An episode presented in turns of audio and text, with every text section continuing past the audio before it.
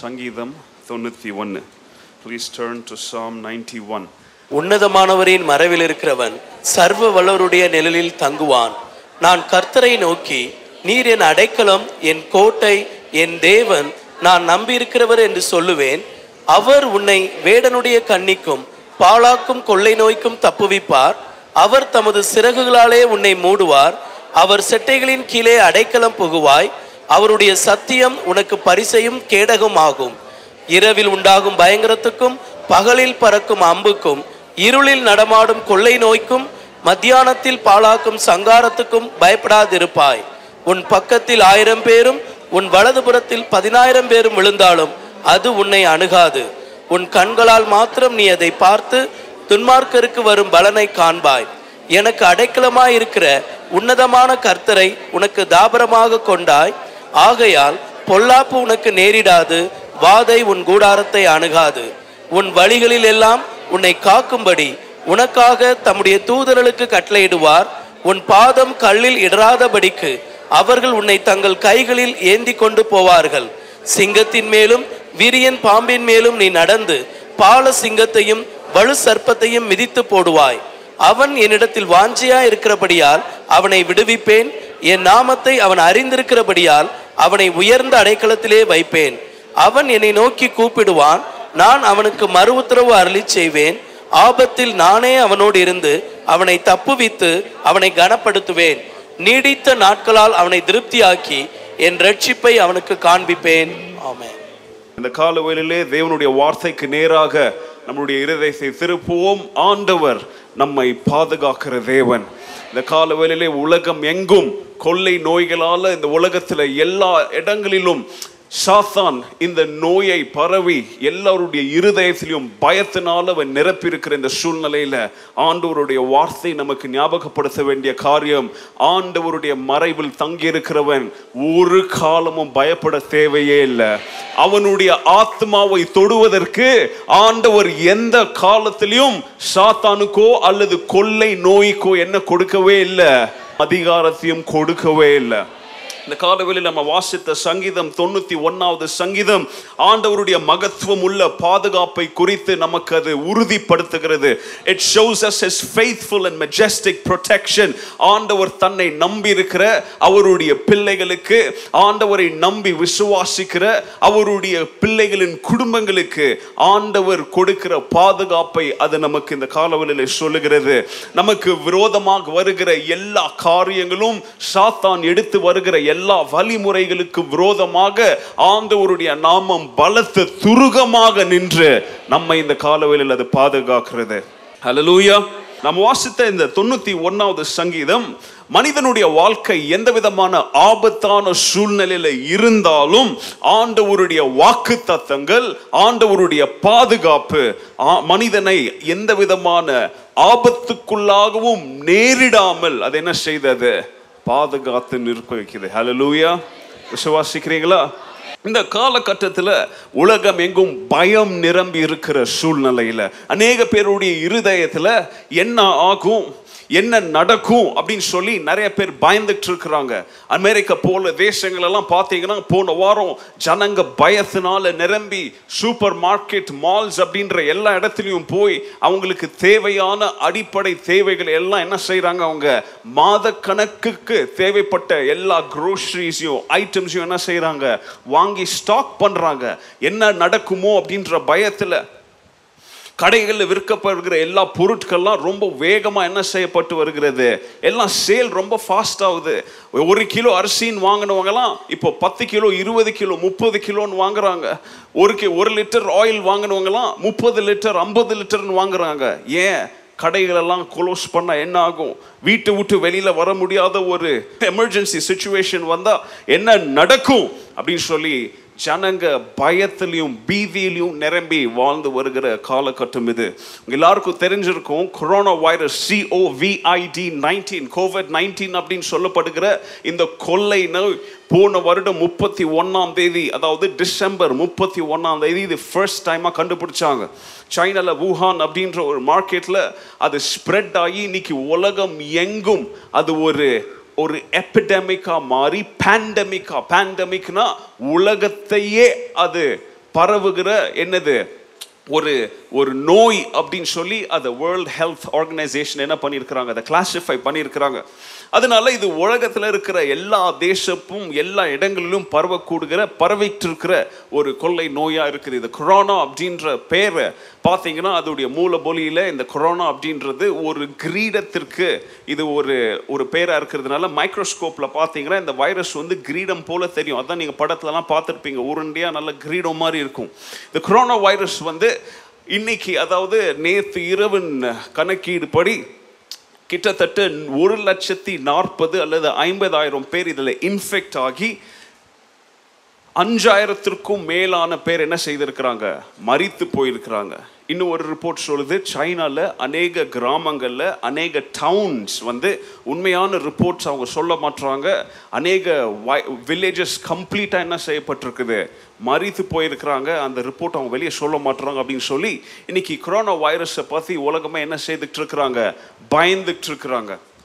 இது ஒரு acute respiratory system, அதாவது நம்முடைய கோல்டு வந்தால் நமக்கு எவ்விதமாக நமக்கு சிம்டம்ஸ் இருக்கும், தலைவலி, காய்ச்சல், ரன்னி நோஸ், சோர் த்ரோட் அப்படின்னு சொல்லி பேசிக்கான சிம்டம்ஸோடு ஆரம்பிக்கிற இந்த நோய் இது மிருகங்களிடத்திலிருந்து. நீங்கள் ஹிஸ்ட்ரியை திருப்பி பாருங்கள், மனித குலத்தை அட்டாக் பண்ண மனித குலத்தை அசைத்த எல்லா பேண்டமிக்ஸும் எங்கேருந்தா ஆரம்பிச்சிருக்குது, மிருகங்களிடத்துலேருந்தா அது ஆரம்பிச்சிருக்குது. அப்படி ஆரம்பித்த இந்த நோய் இன்னைக்கு மனிதர்களிடத்துலேருந்து மனிதர்களுக்கு என்ன செய்துட்டு இருக்குது, இது டிரான்ஸ்ஃபர் ஆகிட்டு இருக்குது. இந்த நோயை குறித்து என்னதான் நம்ம பயப்படுத்தி சொன்னாலும் உண்மை அப்படின்றது ஆண்டவர் சொன்னார், சாவு உங்களை தொடவே தொடாது அப்படின்ற பைபிளில் எந்த விதமான வார்த்தைகளோ அல்லது எந்த விதமான போதனைகளோ இல்லை. மண்ணிலிருந்து எடுக்கப்பட்ட இந்த சரீரம் எங்கே திரும்பும், அது மண்ணுக்கே திரும்பும் அப்படின்னு சொல்லி இந்த அழிவான சரீரத்தை குறித்து வேதம் நமக்கு திட்டவட்டமாக என்ன செய்யுது, போதிக்குது. அதனால தான் நம்ம இப்போ திருச்சபைகளெல்லாம் நம்ம உங்களுக்கு அடித்து சொல்கிறோம், இந்த சாவாமை அப்படின்ற கள்ள போதனைகளுக்குள்ளாக நீங்கள் என்ன செய்யாதீங்க, போகாதீங்க. இம்மார்டாலிட்டி அப்படின்ற டீச்சிங் பின்னாடி என்ன செய்யாதீங்க, நீங்கள் போகாதீங்க அப்படின்னு சொல்லி இப்போ கடந்த வாரங்களெல்லாம் உங்களுக்கு பேசிக்கிட்டு இருக்கிறாங்க அநேக போதகர்கள். ஸோ இந்த காலவெளியில் சங்கீதம் தொண்ணூற்றி ஒன்றுலேருந்து ஒரு சில காரியங்களை நம்ம என்ன செய்யலாம், நம்ம தியானிக்கலாம். இந்த சங்கீதம் தொண்ணூற்றி ஒன்றில் ஆண்டவருடைய பாதுகாப்பை குறித்து இந்த சங்கீதம் நமக்கு சொல்கிறது. ஆண்டவருடைய விடுதலையின் மேல் நாம் வைக்க வேண்டிய நம்மளுடைய நம்பிக்கையை குறித்து, யார் தான் எனக்கு விடுதலை, ஆண்டவர் தான் எனக்கு விடுதலை, ஆண்டவர் தான் என்னை விடுவிப்பார் அப்படின்ற சத்தியத்தின் மேல் அவருடைய பிள்ளைகள் வைக்க வேண்டிய நம்பிக்கையை குறித்து இந்த சங்கீதம் தொண்ணூற்றி ஒன்று சொல்கிறது. அதோடு சேர்த்து இந்த சங்கீதம் தொண்ணூற்றி ஒன்று என்ன சொல்றது தெரியுமா, நமக்கு ஞாபகப்படுத்துது, கர்த்தருடைய வார்த்தை நம்மை விடுவிக்கும், கர்த்தருடைய வார்த்தையிலிருந்து நமக்கு ரட்சிப்பு வரும், கர்த்தருடைய வார்த்தையிலிருந்து அவரை நம்புகிற பிள்ளைகளுக்கு மீட்பு உண்டு அப்படின்ற சத்தியத்தை இந்த சங்கீதம் தொண்ணூற்றி ஒன்று நமக்கு ஞாபகப்படுத்துகிறது. இந்த சங்கீதம் தொண்ணூற்றி ஒன்று இதில் ரெண்டு விதமான காரியங்கள் இருக்குது. முதலாவது இது வெற்றியை குறித்து பகிர்ந்து கொள்ளுகிற ஒரு சங்கீதம். It talks about victory. எப்படி ஒரு மனிதன் தோல்வியில் வாழ்ந்தா அந்த தோல்விக்கு மேலாக ஆண்டவர் அவனுக்கு ஜெயத்தை கொடுப்பார் அப்படின்னு சொல்லி இந்த சங்கீதம் சொல்லுது. அதே நேரத்தில் இந்த சங்கீதத்தை படிக்கிற அநேகருடைய மனதில் எழும்பக்கூடிய கேள்விகள் என்ன அப்படின்னா, இந்த உலகத்தில் எதற்காக இவ்வளோ துன்பங்கள், எதற்காக உலகத்தில் ஆண்டவர் வெற்றியை தருவார் என்று அவருடைய வார்த்தை நமக்கு ஞாபகப்படுத்தினாலும் எதற்காக இந்த துன்பமான அனுபவங்களுக்கு நேராக ஆண்டவருடைய பிள்ளைகளோடு சேர்த்து உலகத்தில் இருக்கிற எல்லாரும் கடந்து போக வேண்டும். Why this suffering? எதற்காக கிறிஸ்துவுக்காக அநேக பேர் அடிக்கப்படுகிறாங்க, எதற்காக இரத்த சாட்சிகள் மரிக்கிறாங்க, எதற்காக இந்த லெந்து காலம் அப்படின்றதுனால எதற்காக சிலுவையின் அனுபவம், எதற்காக கிறிஸ்துவின் திருச்சபைக்கு அவர்கள் சுமக்க வேண்டிய அவர்களுடைய சொந்த சிலுவையின் பாரம் ஏன் அவருடைய வாழ்க்கையின் மேல் அவருடைய தோளின் மேல் வைக்கப்பட்டது, எதற்காக இந்த உலகத்தில் எத்தனையோ குறைபாடு உள்ள பிள்ளைகள் பிறக்கிறார்கள், எதற்காக இந்த உலகத்தில் மனநிலை பாதிக்கப்பட்ட பிள்ளைகள் பிறக்கிறாங்க, எதற்காக ஊனமற்றவர்கள் பிறக்கிறாங்க, எதற்காக இந்த உலகத்தில் இத்தனை நோய் இத்தனை வேதனை அப்படின்னு இந்த சங்கீதத்தை வாசிக்கும் பொழுதும் அநேகருடைய மனதில் எழும்பக்கூடிய அநேக கேள்விகள் இந்த சங்கீதம் நமக்கு பதிலை சொல்லுகிறது. இந்த சங்கீதத்தில் பிசாசு எவ்விதமாக ஜனங்களை, பிசாசு எவ்விதமாக ஆண்டவருடைய பிள்ளைகளுக்கு பயத்தை கொண்டு வந்து அந்த பிசாசின் தாக்குதல்கள் நிமித்தம் ஆண்டவருடைய பிள்ளைகளின் வாழ்க்கை, அவர்களுடைய ரட்சிப்பின் சந்தோஷம் எவ்விதமாக அவர்களுடைய வாழ்க்கையிலிருந்து பறிக்கப்படுகிறது அப்படின்ற சூழ்நிலைக்கும் இந்த சங்கீதம் தொண்ணூத்தி ஒன்று நமக்கு நல்ல பதிலை தருகிறது.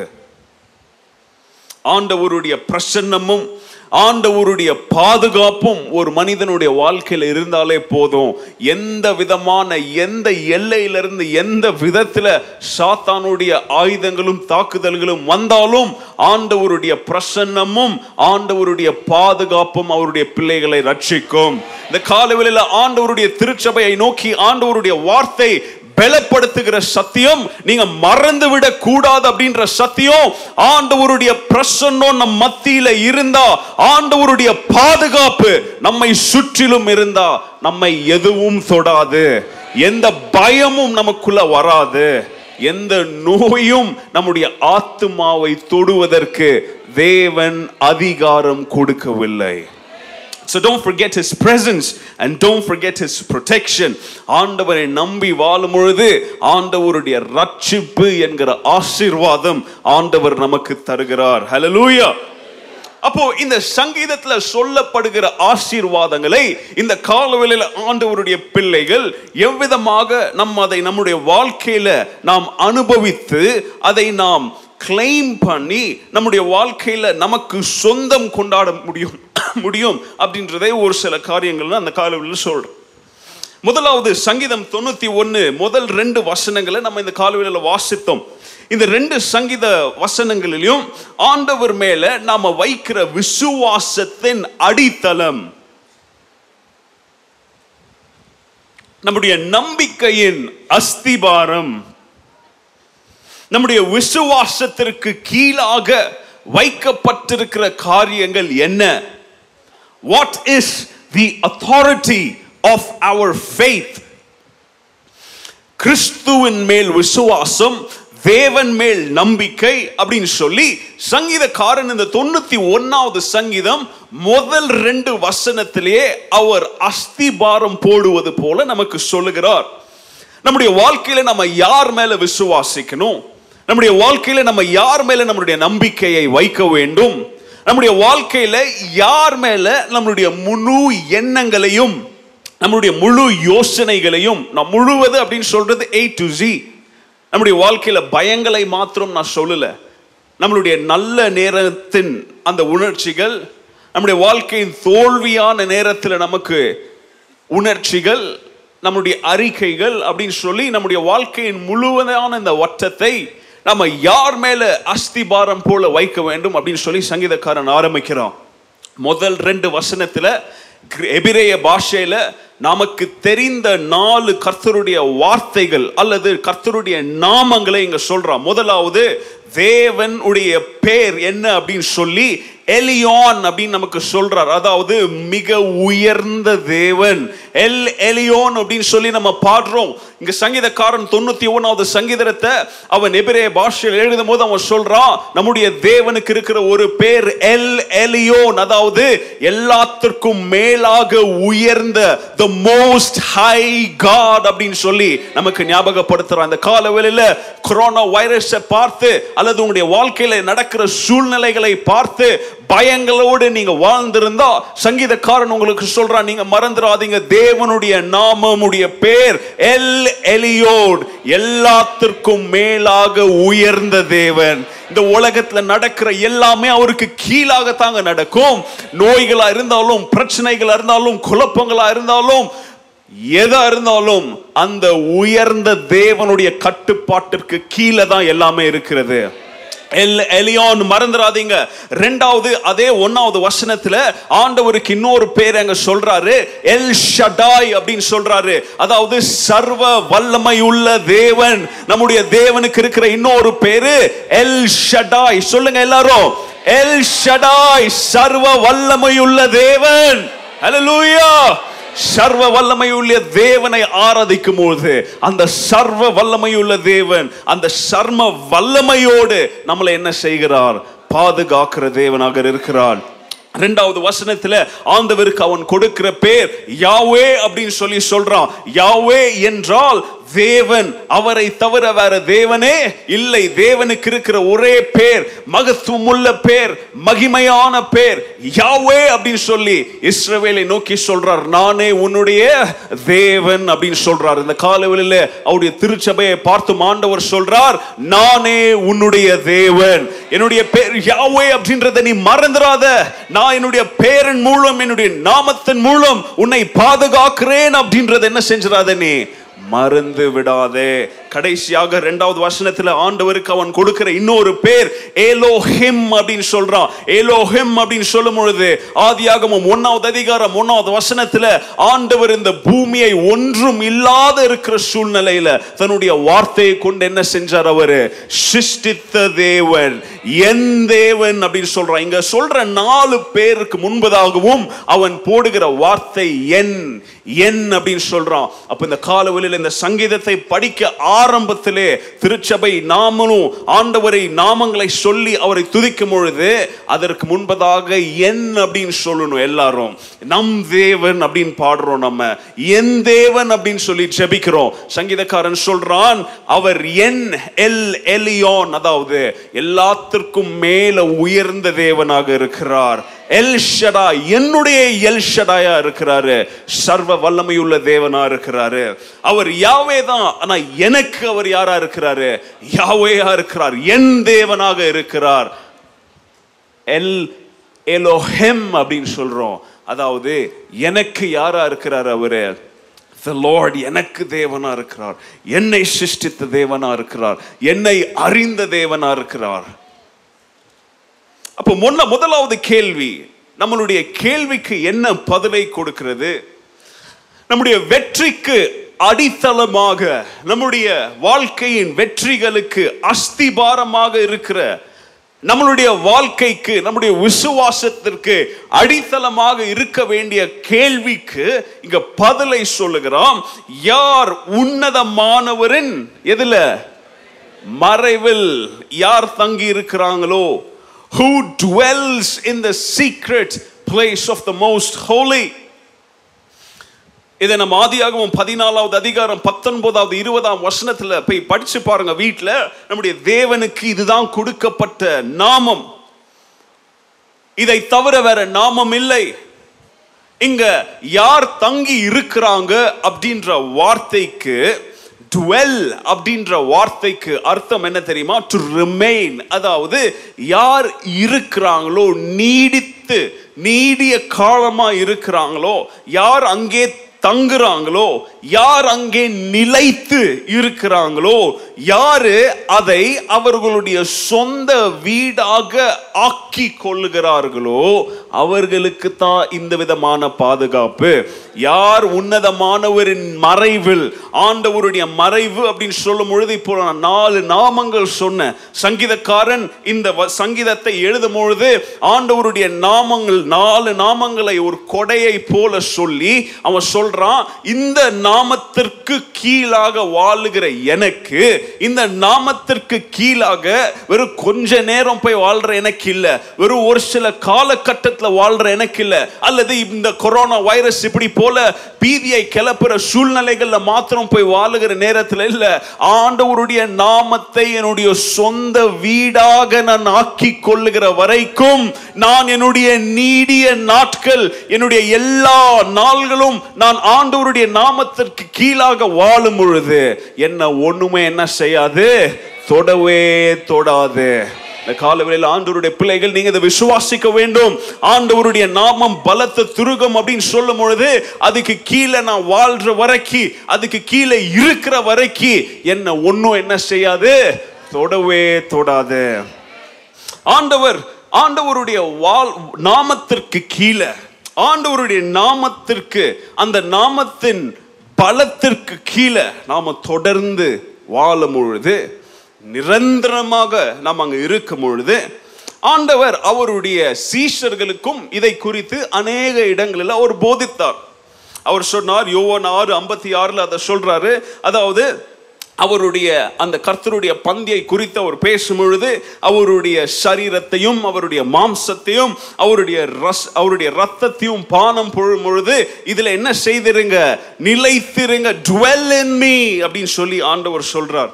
யோவான் எட்டாவது அதிகாரம் முப்பத்தி ஒன்னாவது வசனத்துல அவருடைய வார்த்தையில நம்ம என்ன செய்ய வேண்டும், நிலைத்திருக்க வேண்டும் அப்படின்னு சொல்லி ஆண்டவர் சொல்றாரு. யோவான் பதினைஞ்சாவது அதிகாரம் முழுவதும் ஆண்டவர் எப்படி திராட்சை செடி, அந்த திராட்சை செடியில நம்ம கொடிகளாக என்ன செய்ய வேண்டும், நிலைத்து இருக்க வேண்டும் அப்படின்னு சொல்லி ஆண்டவராகிய கிறிஸ்து நமக்கு அநேக போதனைகளை கொடுக்கிறார். அப்போ இந்த காலவேளையில் நிலைத்து இருப்பது அப்படின்றது ரொம்ப முக்கியம். ஆண்டவருடைய நாமத்திற்கு கீழாக வெறும் ஒரு சின்ன ஒரு ஒரு தற்காலிகமான காலகட்டத்தில் இல்லை, நிரந்தரமான காலகட்டத்தில், அதாவது நம்முடைய சொந்த வீடாக, நம்முடைய நிரந்தர இடமாக கர்த்தருடைய நாமத்தை நாம் என்ன செய்ய வேண்டும், ஆக்கி கொள்ள வேண்டும். ஹல்லேலூயா. புதிய ஏற்பாடுல ஆண்டவர் சொல்றாரு, யார் என்னில் நிலைத்திருக்கிறார்களோ, those who remain in me, கனிகளை கொடுப்பாங்க. ஆனா கனிகளை கொடுப்பதற்கு முன்பதாக அவங்களுக்கு நான் ஜீவனை கொடுப்பேன் அப்படின்னு சொல்றார். ஜீவன் இல்லைன்னா கனி வராதாங்க. ஜீவன் இல்லைன்னா அந்த மரத்தில் இருக்கிற அந்த செடியில் இருக்கிற எந்த ஒரு நரிஷ்மெண்ட்டோ எந்த ஒரு போஷாக்கும் அந்த கொடிக்கு போய் என்ன செய்யாது, சேராது. அப்போ அடிப்படையான ரீதியில் அதெல்லாம் வரணும்னா முதலாவது அந்த செடியோடு இணைந்திருக்கிற அந்த கொடிக்கு என்ன போகிறது, ஜீவன் போகிறது.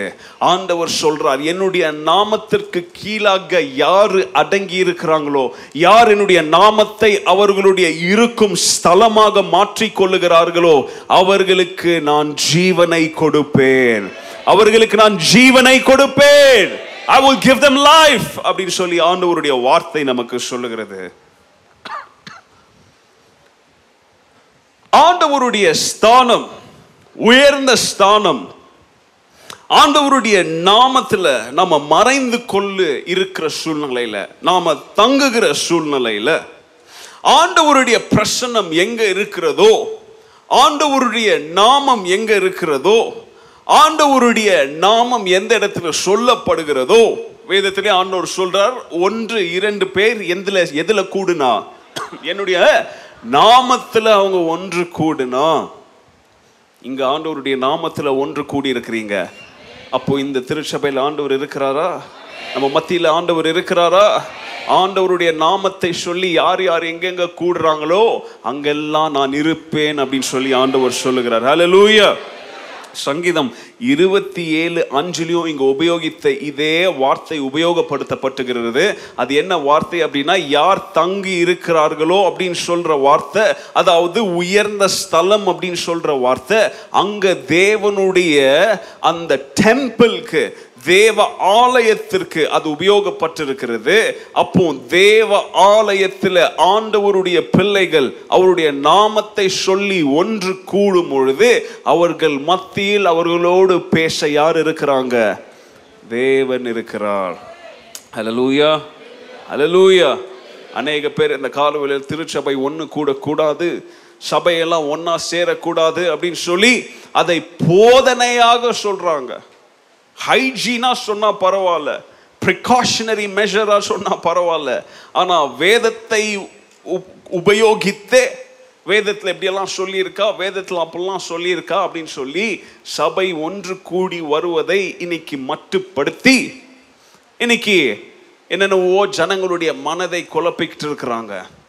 ஹைஜீன் முக்கியம்தான், ப்ரிகாஷனரி மெஷர் முக்கியம்தான், ஆனால் ஆண்டவருடைய வார்த்தை சொல்லுகிறது, அவருடைய பிள்ளைகள் எங்கே ஒன்று கூடி வருகிறார்களோ அவருடைய நாமத்தினால.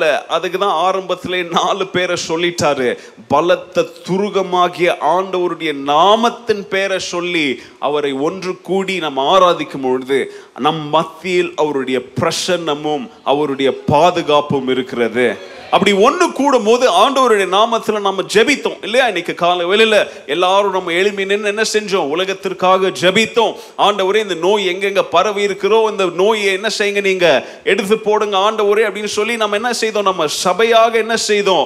ஆண்டவரிடத்துல ஜெபித்தோம். நம்ம ஜெபிக்கிற ஜெபத்திற்கு ஆண்டவர் என்ன தருகிறார் அப்படின்னு வேதம் சொல்லுகிறது, பதிலை தருகிறார் அப்படின்னு வேதம் சொல்லுகிறது. ஹல்லேலூயா.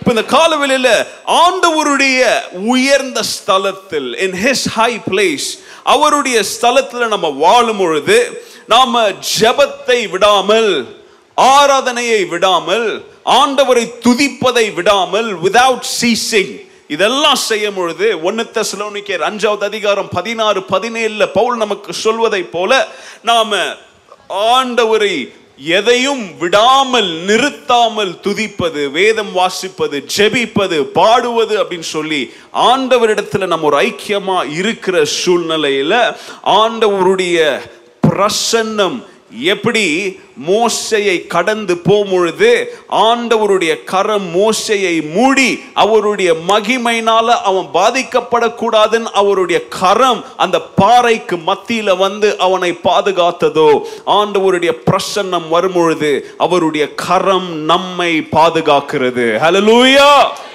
It protects us. It protects us. அப்போ முதலாவது வசனத்துல அவருடைய நாமம் நமக்கு பாதுகாப்பாக இருக்கிறது. இந்த ஷேடோ ஆஃப் தி ஆல்மைட்டி, சர்வ வல்லவருடைய நிழல். நான் உங்களுக்கு அநேக இடத்துல பிரசங்கித்திருக்கிறேன், சர்வ வல்லவர் பின்னாடி நின்னாலே பெரிய பாதுகாப்புனா இந்த வசனம் சொல்லுது அந்த சர்வ வல்லவருடைய நிழல். நிழலெல்லாம் ஒரு பாதுகாப்பாங்க. நிழல் வந்து உண்மை கிடையாது. நிழல் அப்படின்றது என்ன கிடையாது? நிஜம் கிடையாது. ஏதோ உன்னுடைய ரிஃப்ளெக்ஷன் தான். அப்போ ஆண்டவருடைய நிழலே உனக்கு பாதுகாப்புனா ஆண்டவர் எவ்வளோ பெரிய தேவனா இருக்கிறாரு. ரெண்டாவது காரியம், ஒரு நிழல் அப்படின்றது எப்போ விழும் தெரியுமா? நமக்கு மேல அது இருக்கும் போது தான், சூரியன் அதன் மேல படும் பொழுது அதோடைய நிழல் நம்ம மேல விழும். ஆண்டவருடைய நிழலின் கீழே நான் இருக்கிறேன்னு அர்த்தம் என்ன தெரியுமா? எனக்கு மேல யார் இருக்கிறா? ஆண்டவர் இருக்கிறார் அப்படின்ற அர்த்தமாகும். இது எதை காண்பிக்கிறது அப்படின்னு சொல்லி பார்த்தீங்கன்னா அநேக இடங்களில் நீங்க பாக்குறீங்க, தாய் பறவை அதோடைய ரெக்கையின் கீழே என்னத்தை பாதுகாக்குது? அதோடைய குட்டிங்களை என்ன செய்தது? அதோடைய குஞ்சுகளை என்ன செய்தது? பாதுகாத்து மறைக்கிற ஒரு பிக்சரை தான் இங்க சங்கீதக்காரன் நமக்கு பெயிண்ட் பண்ணி காமிக்கிறார். அவருடைய நிழலில், அவருடைய ரெக்கையின் மறைவில், இந்த ஷேடோ ஆஃப் ஹிஸ் விங்ஸ். இதை சங்கீதம் பதினேழு வீட்டு கூட்டங்களில் சங்கீதம் பதினேழு வரும்போது நான் போன இடத்துலலாம் உங்களுக்கு நான் ரொம்ப அருமையாக அதை குறித்து என்ன செய்திருக்கிறேன், உங்களுக்கு நான் பிரசங்கித்திருக்கிறேன். உங்கள் நோட்ஸ் எல்லாம் நீங்கள் எடுத்து பாருங்கள் வீட்டில் போய். சங்கீதம் பதினேழு நம்ம வாசிக்கும் பொழுது இதை குறித்து சங்கீதக்காரன் ரொம்ப அழகாக எழுதுகிறான். அப்போ இந்த காலவேளையில் ஆண்டவரை நம்புகிறவர்களுக்கு அவர் பரிபூர்ண ஆசீர்வாதங்களையும் அந்த ஆசீர்வாதத்தின் பலனாகிய பரிபூர்ண பாதுகாப்பையும், கம்ப்ளீட் செக்யூரிட்டியும், வெற்றியையும் அவர் என்ன செய்கிறார்? அவரு தருகிறார். ஆண்டவரோடு நிலைத்திருக்கும் பொழுது அவர்களுடைய விசுவாசம் பலன் அடைந்து அந்த விசுவாசத்தின் பலனாக ஜீவனும் ஜீவனின் கனிகளையும் நாம் என்ன செய்கிறோம்? நாம கொடுக்க ஆரம்பிக்கிறோம். அப்போ தேவனுடைய வாக்கு தத்தங்கள், ஆண்டவருடைய ப்ராமிசஸ் நாம விசுவாசித்து நம்புகிற சூழ்நிலையில தேவனை நாம் கோட்டையாக, தேவனை ஒரு பிளேஸ் ஆஃப் சேஃப்டியாக நாம் என்ன செய்யறோம்? நாம வைக்கிறோம். அப்போ இந்த விசுவாசத்தின் அடித்தளத்திற்கு அடுத்த கட்டமாக இந்த விசுவாசத்திற்கு எவ்விதமான எதிரிகள் இருக்கிறார்கள் அப்படின்றதையும் இங்க சங்கீதக்காரன் சொல்லுகிறான். இந்த விசுவாசத்துக்கு விரோதமாக the adversaries of faith, முதலாவது சொன்னது the authority of faith, அடுத்து the adversaries of faith. வசனங்கள் மூணுல இருந்து பதிமூணு வரைக்கும் இங்க ஆண்டவர்ல நிலைத்திருக்கிறவர்களுக்கு என்ன என்ன நன்மைகள் வரும் அப்படின்னு சொல்லி சங்கீதக்காரன் சொல்லுகிறான். இந்த உலகத்துல, இந்த வீழ்ந்து போன உலகத்துல எவ்விதமான பாடுகளை நாம் அனுபவித்தாலும் ஆண்டவருடைய திவ்ய பிரசன்னமும், ஆண்டவருடைய திவ்ய பாதுகாப்பும், ஆண்டவருடைய திவ்ய வழி நடத்துதலும் அந்த கிறிஸ்தவனுடைய வாழ்க்கையில் இருக்கும் அப்படின்றத இந்த சங்கீதம் நமக்கு ஞாபகப்படுத்துகிறது. மூன்றாவது வசனத்தில் நமக்கு விரோதமாக வருகிற எல்லா ட்ராப்ஸ், எல்லா விதமான கண்ணிகளையும் அதில் நம்ம விழுந்து விடக்கூடாது அப்படின்னு சொல்லி ஆண்டவர் நம்மளை என்ன செய்கிறாரு? பாதுகாக்கிறார், மீட்டு கொள்ளுகிறார்.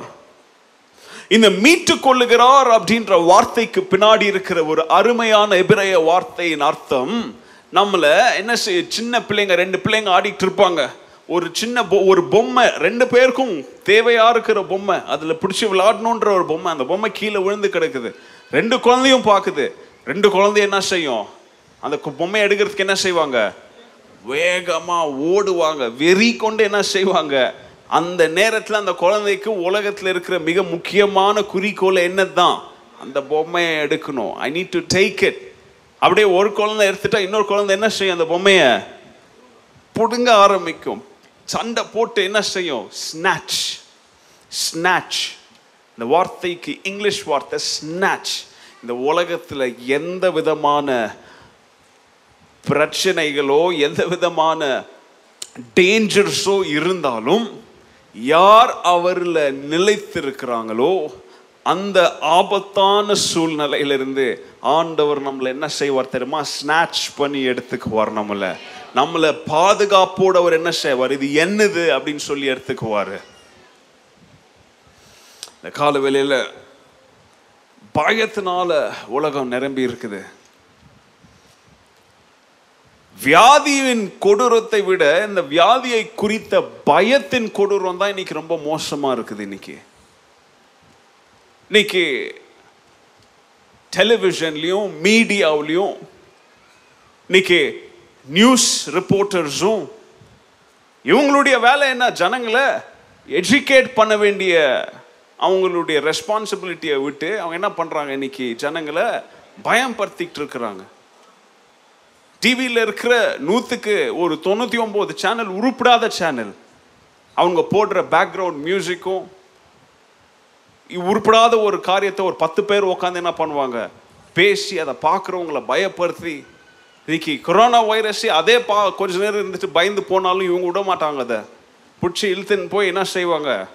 பிரேக்கிங் நியூஸ்ன்னு போட்டு இன்னைக்கு இன்னைக்கு வியாதிகளை குறித்து சாத்தான் உபயோகிக்கிற அநேக முறைகளில் இந்த நியூஸ் மீடியா, டெலிவிஷன், வாட்ஸ்அப் அப்படின்னு சொல்லி இந்த வியாதியின் பயத்தை குறித்து அதனுடைய விளைவுகளை பரப்பியே ஜனங்களுடைய விசுவாசத்தை என்ன செய்கிறான்? இன்னைக்கு தோற்கடிக்கிறான்.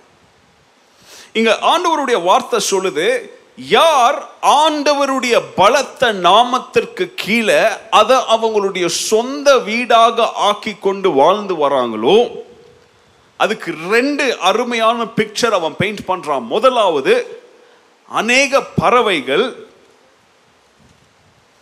அவங்க வாழ்க்கை முழுவதும் அவைகள் ஒரு கூண்டிலே வாழ வேண்டும் அப்படின்னு சொல்லி அவைகளை சிருஷ்டித்திருக்கிறார், அல்லது மனிதன் மாற்றி விட்டான். அப்படி ஒரு சில பறவைகளை பாருங்க, அதுங்க அதுங்க லைஃப் ஆரம்பிக்கிறது எங்கே தான் ஆரம்பிக்கும்? கூண்டிலே ஆரம்பிக்கும், முடிவதும் எங்கே தான்? கூண்டிலே முடியும். லவ் பேர்ட்ஸ், பின்சர்ஸ், இன்னும் என்னென்னோ பறவைகள் இருக்குது. இன்னும் ஒரு சில பறவைகள் இருக்குது, அந்த பறவைகள் ஆண்டவருடைய நோக்காதில்ல, மனிதன் அப்படி மாத்திட்டான், இது சாப்பிட வேண்டிய பறவை. அப்படியே ஒரு சில பறவைகள் எது? கோழி, வேற வாத்து. சாப்பிட்றீங்களா அதெல்லாம் நீங்க? டர்க்கி, இன்னும் என்னென்ன இருக்கு எனக்கு தெரியல. சங்கீதக்காரன் சொல்றான், ஆண்டவரை விசுவாசிக்கிற, ஆண்டவருடைய நாமத்தை நம்பி வாழுகிற உன்னுடைய வாழ்க்கையின் நோக்கம் நீ ஒரு கூண்டில் அடைக்கப்பட்ட ஒரு பறவையாகவோ அல்லது மனிதனால் நீ கொலை செய்து சாப்பிட வேண்டும் அப்படின்ற நோக்கத்தோடு சிருஷ்டிக்கப்பட்ட ஒரு பறவையோ நீ அல்ல. ஆண்டவருடைய நாமத்திற்கு கீழே வாழுகிற நீ எந்த ஒரு காரியத்தினாலும் கூண்டாக அதை உன்னை சுத்தி என்ன செய்யாது? வராது, அல்லது உன்னுடைய ஜீவனை எடுத்து கொள்ளுகிற விதத்துல, உன்னை கொலை செய்கிற விதத்துல எந்த ஒரு காரியமும் உன்னை என்ன செய்யாது? உன்னை தொடாது அப்படின்னு சொல்லி சொல்றாரு. அதாவது நீ கூண்டிலே வாழணும் அப்படின்ற நோக்கம் கிடையாது, உங்களுடைய ஜீவனை உங்களை சாகடிக்கணும் அப்படின்ற நோக்கமும் ஆண்டவர் உங்களை என்ன செய்யல, இந்த உலகத்துல அந்த நோக்கத்தோடு என்ன செய்யல அவரு சிருஷ்டிக்கவில்லை. அப்போ இங்க அவங்க உபயோகிக்கிற வார்த்தை from perilous pestilence. pestilence அப்படின்ற வார்த்தைக்கு என்ன அர்த்தம் நான் தெரியுமா? கொடூரமான ஜீவனை எடுக்கக்கூடிய கொள்ளை நோய். கொள்ளை நோய் நோய் அப்படின்றது வந்து போகும். கொள்ளை நோய் அப்படின்றது உங்களுடைய ஜீவனை எடுக்காம அது என்ன செய்யாது, அது போகாது. பெஸ்டிலன்ஸ், நீங்க சரித்திரத்தை திரும்பி பார்த்தீங்கன்னா எத்தனையோ பெஸ்டிலன்ஸ் இருந்துச்சு கடந்த நூற்றாண்டுல. இங்கிலாந்து தேசத்துல லண்டனே, லண்டன் பட்டணமே ஊரை விட்டு என்ன செஞ்சாங்க, ஓடினாங்க. Bubonic plague, black death plague அப்படின்ற பேர் அதுக்கு. கண்டேஜியஸ் டிசீஸ், கொரோனா வைரஸை போல ஒரு மனிதனிடத்துலேருந்து இன்னொரு மனிதனுக்கு போகிற பேண்டமிக். அதாவது உலகம் எங்கும் அது அதனுடைய பாதிப்பு இருக்கக்கூடிய ஒரு நோய். இங்க வேதத்தில் சங்கீதக்காரன் சொல்றான், ஆண்டவரில் வசிக்கிற, ஆண்டவர் மேல் நம்பிக்கை வைத்து விசுவாசத்தோடு வசிக்கிற அவருடைய பிள்ளைகளை இவ்விதமான கொள்ளை நோயும் என்ன செய்யாது, அவங்கள அணுகாது. அப்படியே அணுகினாலும் அவங்களுடைய ஆத்மாவை என்ன செய்யாது, தொடாது, மேற்கொள்ளாது. நல்லா கவனிங்க, ஆண்டவரை நம்புகிறவர்களுக்கு, ஆண்டவரை விசுவாசிக்கிறவங்களுக்கு நோயே வராது அப்படின்னு இந்த பைபிள் எங்கேயுமே சொல்லலை. நல்லா கவனிங்க, நோயே வராது அப்படின்னு சொல்லி என்ன செய்யலை இந்த பைபிள் எங்கேயுமே சொல்லவே இல்லை. உன்னை மீட்டு கொள்ளுவேன் அப்படின்னு சொன்னாலே என்ன அர்த்தம் தெரியுமா? நீங்க மீட்பை தேவைப்படுகிற சூழ்நிலையில் இருக்கிறபடியால் உங்களை என்ன செய்வார், அவரு மீட்டு கொள்ளுவார். உங்களை கொல்லுகிற, உங்களுடைய உயிரை பறிக்கிற வியாதிகள், இதை பழைய ஏற்பாட்டில் நாம இஸ்ரவேலருடைய வாழ்க்கையின் அவங்களுடைய பயணத்தில் பார்க்கிறோம். அநேக சூழ்நிலையில் ஆண்டவருடைய செட்டைகள், அவருடைய ரெக்கைகள் நம்மளை என்ன செய்யும், நம்மளை பாதுகாப்பும். அதற்கு கீழாக நம்ம என்ன செய்வோம், நாம தங்கி இருந்து ரெஃப்யூஜாக நாம அதற்கு கீழே அந்த பாதுகாப்புல இருப்போம் அப்படின்னு சொல்லி சங்கீதக்காரனுடைய வார்த்தைகள் இங்க நமக்காக எழுதப்பட்டிருக்கிறது. இங்க ஃபவுலர் அப்படின்ற ஒரு வார்த்தை இருக்குது, வேடன். இந்த ஃபவுலர் அப்படின்ற வார்த்தை என்ன அப்படின்னா, வேட்டையாடுகிறவன். ஃபவுலர் அப்படின்னா ஃபவுல் அப்படின்ற ஒரு பறவையை சுட்டு அதை வேட்டையாடி சாப்பிடுகிற அந்த ஹண்டருக்கு பேர் தான் ஃபவுலர். இங்க சங்கீதக்காரன் சொல்றான், வேட்டையாடுகிற, உன்னுடைய ஜீவனை ஒரு பறவையை வேட்டையாடி அதன் ஜீவனை எடுக்கிற ஒரு வேட்டையா வேட்டைக்காரனை போலவோ, அல்லது பெரிலஸ் பெஸ்டிலன்ஸ், உன்னுடைய ஜீவனை எடுக்கிற கொள்ளை நோய்களோ, நான் சொன்ன மாதிரி black death, black plague, bubonic plague, எந்த விதமான கொள்ளை நோயை கொரோனா வைரஸ் ஆட் பண்ணிக்காங்க, அதில் ஆபத்தான கொள்ளை நோய்களோ, அது வெறும் உன்னுடைய சரீரத்திற்கு விரோதமாக யுத்தம் செய்து வராது, உன்னுடைய ஆத்மாக்கு நேராகவும் அது என்ன செய்யும், அது யுத்தம் செய்து உன்னை வீழ்த்தும்படியாக வரும். பவுல் ஒன்னு தீமோத்தி மூன்றாவது அதிகாரம் ஏழாவது வசனத்துல, don't give into reproach, அதாவது உனக்கு விரோதமாக வருகிற நிந்தைகள், and the snare. snare னா என்ன தெரியுமா? உனக்காக நீ விழுணும் அப்படின்னு சொல்லி வெட்டி வைக்கப்பட்டிருக்கிற குழிகள், ட்ராப். அதுவும் எவ்விதமான குழிகள் தெரியுமா, எவ்விதமான ட்ராப் தெரியுமா? உன்னை பாதிக்கிற இந்த காட்டு பண்ணையெல்லாம் பிடிக்கணும் அப்படின்னு சொல்லி ஒரு சில ட்ராப்ஸ் வச்சிருக்குவாங்க, பார்த்துருக்கிறீங்களா? ஒரு சில ட்ராப்பில் மிருகங்கள் மாட்டிக்கும், ஆனால் உயிரோடு இருக்கும். ஆனால் ஒரு சில ட்ராப்பில் மிருகங்கள் மாட்டும், மாட்டின உடனே அது என்ன செஞ்சிடும் தெரியுமா? செத்துரும். ஏன்னா அதுக்கு அப் அந்த விதத்தில் ட்ராப் வச்சுருப்பாங்க, கீழே முள்ளு முள்ளாக வச்சுருப்பாங்க, இல்லை ஆணிங்களை வச்சுருப்பாங்க. இதிலெல்லாம் மாட்டினா அது உயிரோடு இருக்காது, இமீடியட்டாக என்ன செஞ்சிடும்? செத்துரும். அதுக்கப்புறம் கொஞ்சம் நேரம் அடுத்த நாள் போகும்போது அங்கே மாட்டி செத்து இருக்கிற மிருகத்தான் அழகாக எடுத்துகிட்டு போய் என்ன செய்வான்? சாப்பிடுவான். ரெண்டு விதமான ட்ராப் இருக்குது. இங்கே சொல்லப்படுகிற ட்ராப், நீ அதில் விழுந்த உடனே அது உன்னை பாதித்து உன்னை குத்தி உன்னுடைய ஜீவனை எடுக்கக்கூடிய இப்படிப்பட்டவைகளுக்கு, பிசாசின் கன்னிகளுக்கு நீ என்ன செய்ய? உன்னை விற்றுவிடாத. Don't give in to that. அதை கவனிங்க. அநேக கொள்ளை நோய்கள், அநேக வியாதிகள், மனித மூளைகளால் புரிந்து கொள்ள முடியாத அநேக பிரச்சனைகள், அநேக பிளேக்ஸ், இதெல்லாம் பிசாசிடத்திலிருந்து வருகிறது. இதெல்லாம் பிசாசிடத்திலிருந்து உருவாகி ஆண்டவருடைய சாயல்ல சிருஷ்டிக்கப்பட்ட ஆண்டவருடைய பிள்ளைகளை துன்புறுத்துவதற்காக பிசாசின் தீமைகளாக, the evils of devil, பிசாசின் தீமைகளாக மனிதனை நோக்கி ஏவப்பட்டு அனுப்பப்பட்டு மனித குலத்தை கலக்கத்திற்குள்ளாக தள்ளிவிடுகிற பிசாசின் காரியமாக இருக்கிறது. லூக்கா பதிமூணாவது அதிகாரம் பதினாறாவது வசனத்தில் ஆண்டவர் கூனியாக இருந்த ஒரு பெண்ணை தொட்டு குணமாக்கி, பதினெட்டு ஆண்டுகளாக இவளை கட்டி வைத்திருந்த பிசாசின் பிடியில் இருந்து அவளை என்ன செஞ்சார்? ஆண்டவர் விடுவித்தார். அப்போ நமக்கு விரோதமாக வைக்கப்பட்டிருக்கிற பொறிகள், நமக்கு விரோதமாக வைக்கப்பட்டிருக்கிற கன்னிகள், அபாயகரமான வாதைகளிலிருந்தெல்லாம் ஆண்டவர் நம்மை என்ன செய்கிறார் தெரியுமா? அவர் பாதுகாக்கிறார். He rescues us. He protects us. மூன்றாவதாக, இந்த விசுவாசத்தின் கனிகள் என்ன? இதனுடைய நன்மைகள் என்ன? இந்த விசுவாசத்தின் சங்கீதக்காரன் தொண்ணூத்தி ஒன்னாவது சங்கீதத்துல முதல் இரண்டு வசனத்துல நம்ம வைக்க வேண்டிய இந்த விசுவாசத்தின் ஆதாயம் என்ன? What are the benefits or the advantages of this faith? நாலாவது வசனத்துல இருந்து நீங்க வீட்டுல போய் படிச்சு பாருங்க.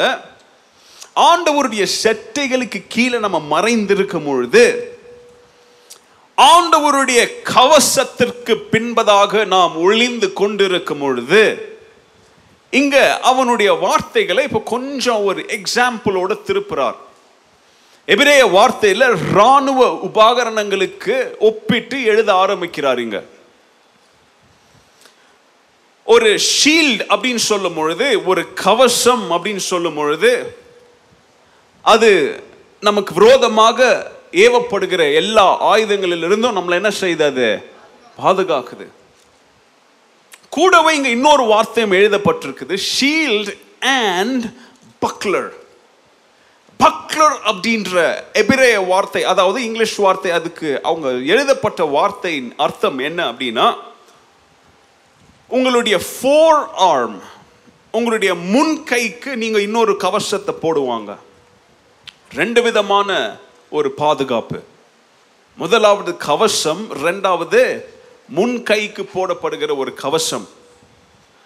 அவருடைய சத்தியம், ஆண்டவருடைய வார்த்தையின் சத்தியம், ஆண்டவருடைய உயர்ந்த ஸ்தலம், அவருடைய நாமம் என்னும் பாதுகாப்பான உயர்ந்த ஸ்தலம் நமக்கு கவசமாக, கேடகமாக, நம்மளுடைய முன் கைக்கு நம்ம அணி அணிந்திருக்கிற பக்லராக, கவசமாக நம்மளுடைய முழு தேகத்தையும், நம்மளுடைய முழு பாடியையும்.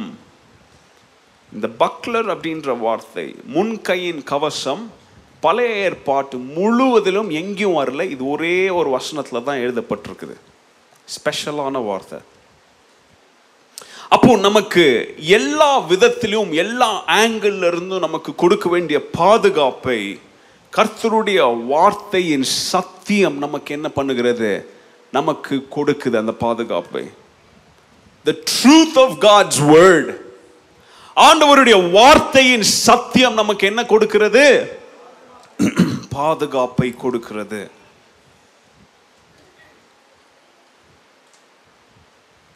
புதிய ஏற்பாட்டில் ஆண்டவர் அநேக இடத்துல சொல்லியிருக்கிறார், சாத்தானை வீழ்த்துவதற்கு கர்த்தருடைய நாமத்தை உபயோகப்படுத்த வேண்டும், கர்த்தருடைய வார்த்தை என்னும் பட்டயத்தை என்ன செய்ய வேண்டும்? உபயோகப்படுத்த வேண்டும்.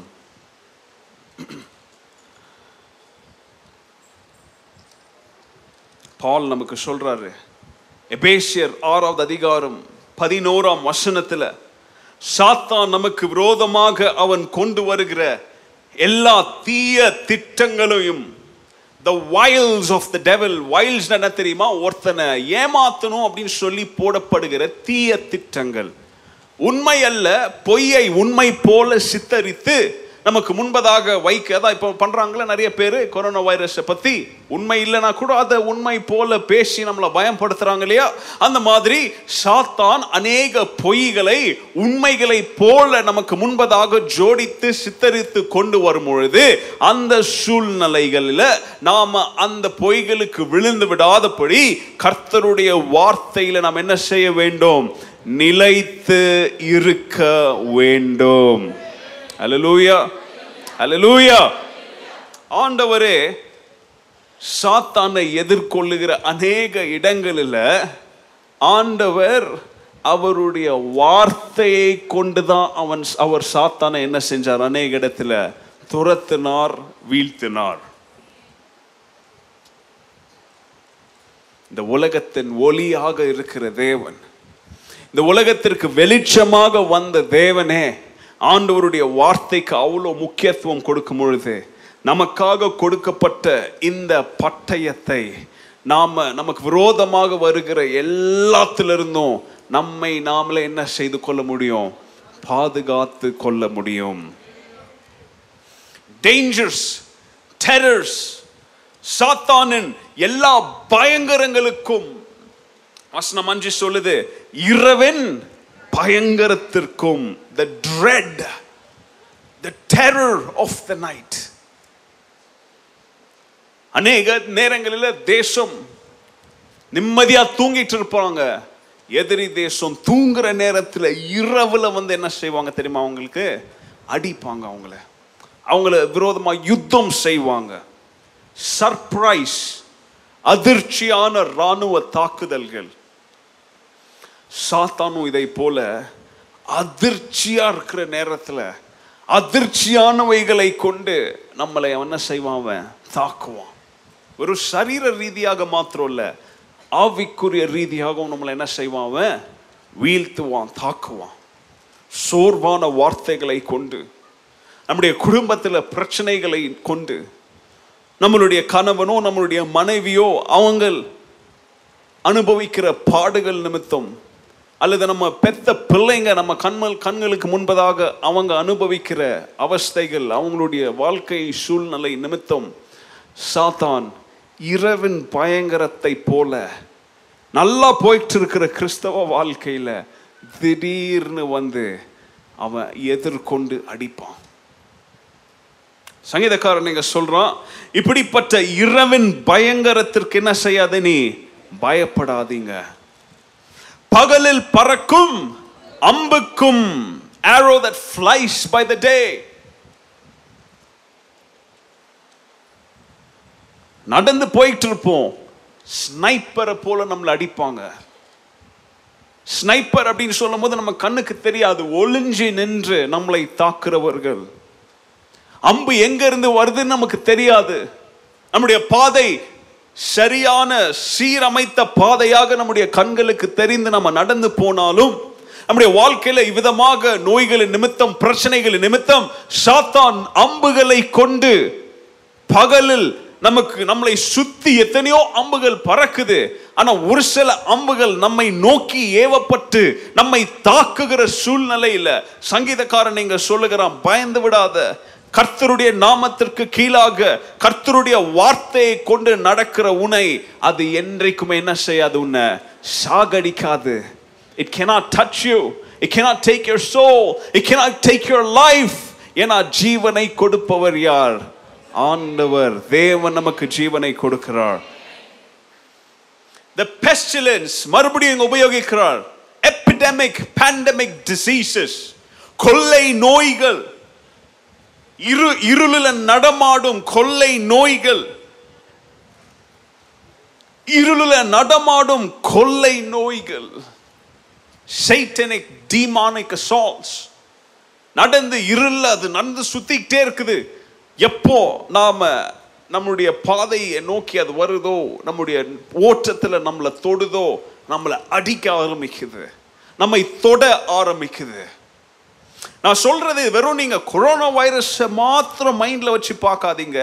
நீங்க என்ன சூழ்நிலைக்குள்ளாக கடந்து போறீங்க? உங்களுடைய வாழ்க்கையில இந்த கொள்ளை நோயா என்ன இருக்குது?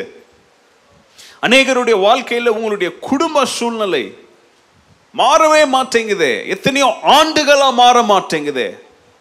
எத்தனையோ பேருடைய வாழ்க்கையில சோர்வுகள், உங்களால சிரிக்க முடியல, ஆதியிலிருந்து அன்பை இழந்து விட்டீங்க, திருச்சபைக்கு ஒரு திருடனை போல கில்ட்டியா வந்து போறீங்க. நீங்க எந்த விதமான கொள்ளை நோயினால பாதிக்கப்பட்டிருந்தாலும், இரவுல நடமாடும் எந்த விதமான சாத்தானின் அசால்ட்டால நீங்க அசால்ட் பண்ணப்பட்டிருந்தாலும், தாக்கப்பட்டிருந்தாலும், காலவேளையில சங்கீதம் தொண்ணூத்தி ஒன்று மூலம் சங்கீதக்காரன் நம்மளை உற்சாகப்படுத்த விரும்புகிறான். கர்த்தருடைய நாமத்திற்கு கீழாக வாழும் பொழுது, கர்த்தருடைய வார்த்தையை அதனுடைய பலத்திற்கு கீழாக நம்ம வாழும் பொழுது, நம்முடைய ஆத்மாவை எதுவும் தொடுவதற்கு ஆண்டவர் அனுமதி கொடுக்கவில்லை. There is still hope for you. உங்களுக்கு இன்னும் ஆண்டவரிடத்திலிருந்து கிருபை இருக்குது, உங்களுக்கு வாய்ப்பு இருக்கிறது. The destruction that lay waste at noonday. அதாவது இப்போ ராத்திரி சொல்றாரு, பகல் சொல்றாரு, இப்போ மதியத்துல உன்னை தாக்க வேண்டும். அதாவது நம்முடைய கண்களுக்கு புரியாத, தெரியாத, நம்முடைய மனதிற்கு புரியாத பிசாசுகளின் கிரியைகள் நிமித்தம், அதாவது இன்னும் சொல்லணும்னா அமானுஷ்ய சக்திகள் சொல்றாங்க, இவ்விதமான சூப்பர் நேச்சுரலான காரியங்கள் நம்ம போனா நம்மளை தொடறதுக்கு, நம்மளை அடிக்கிறதுக்கு விழுந்து கிடக்குது, ரோட்ல படுத்து கிடக்குது. பிராட் டேலைட், பகல்ல பட்ட பகல்ல இதெல்லாம் நடந்தாலும் கர்த்தருடைய நாமத்திற்கு கீழாக வாழுகிற ஆண்டவருடைய பிள்ளைகள் அது என்ன செய்யாதது? தொடவே தொடாது அப்படின்னு சங்கீதக்காரன் சொல்றான். அதுக்கு தான் சொல்றான், உன்னுடைய பக்கத்துல ஆயிரம் பேரும் பத்தாயிரம் பேரும் உன்னை என்ன செய்யாது. அறிக்கை செய்யுங்க. ஜெபம் பண்ணும்போது இந்த வார்த்தைகள் என்ன செய்யுங்க, நீங்க அறிக்கை செய்யுங்க. ஏன்னா நீங்க மந்திரத்தை ஓதுல, ஜீவனுள்ள வார்த்தைகளை சொல்றீங்க. கிறிஸ்தவத்தில் நல்லா கவனிங்க. ஜெபிக்கும் போது கர்த்தருடைய இதுதான் பாருங்க. இந்தியர்களுக்கும் வெளிநாட்டில் இருக்கிறவங்களுக்கும் வித்தியாசம் என்ன தெரியுமா? வெளிநாட்டில் இருக்கிறவங்க ஜெபத்தை ஒரு சின்ன ஒரு ஹலோ ஹாய்ன்னு சொல்கிற மாதிரி பண்ணிட்டு போயிடுவாங்க. ஆனால் நம்முடைய இந்தியர்களிடத்தில் இருக்கிற பழக்கம் என்ன தெரியுமா? ஒரு ஜெபத்தில் பத்து பைபிள் வசனத்தை என்ன செய்கிறோம், நம்ம கோட் பண்ணுறோம். ஏன்? இந்த வார்த்தைகள் என்ன இருக்குது? ஜீவன் இருக்கிறது. ஜெபிக்கும் பொழுது இதை உணர்ந்து ஜெபிங்க. ஆண்டவரே, என் பக்கத்தில் எத்தனை பேர் உழுந்து கடந்தாலும் நான் பயப்பட மாட்டேன். ஒரு லட்சத்தி ஐம்பது பேரை இது தொட்டு இருந்தாலும் நான் பயப்பட மாட்டேன். ஆண்டவரே, என்னை நீர் பாதுகாக்கிற தேவன் அப்படின்ற உணர்வு உங்களில் இருந்தா ஆண்டவருடைய நாமம் உங்களுக்கு பலத்து துருகமாக இருக்கு. ஓகே, தொடர்ந்து போலாம், நேரம் ஆயிடுச்சு. தொண்ணூத்தி ஒன்னு எட்டு ஒன்பதுல இந்த விரோதிகள், நமக்கு விரோதமா வருகிறவர்களுக்கு என்ன நடக்கிறது? விரோதிகளுக்கு, எதிரிகளுக்கு, சட்டத்தை மீறுகிறவர்களுக்கு என்ன பலன் அப்படின்னு சொல்லி அவர் சொல்றார். ஆண்டவருடைய பார்வையிலிருந்து பாவம் செய்து வீழ்ந்த சாத்தானும் அவனுடைய சேனையையும் ஆண்டவருடைய அத்தாரிட்டி எப்படி வெளியில துரத்தி அப்புறப்படுத்தி இன்று வரைக்கும் உலகத்தின் கடைசி வரைக்கும் அவருடைய கட்டுப்பாட்டுக்கு கீழே வைத்திருக்கிறதோ, இந்த சத்தியத்தை நம்ம மறக்க கூடாது. ஏன்னா ஆண்டவர் சிலுவையில மரிக்கும் பொழுது இந்த அதிகாரத்தை நம்மோடு அவர் என்ன செஞ்சார் தெரியுமா? பகிர்ந்து கொண்டார். We share in this authority.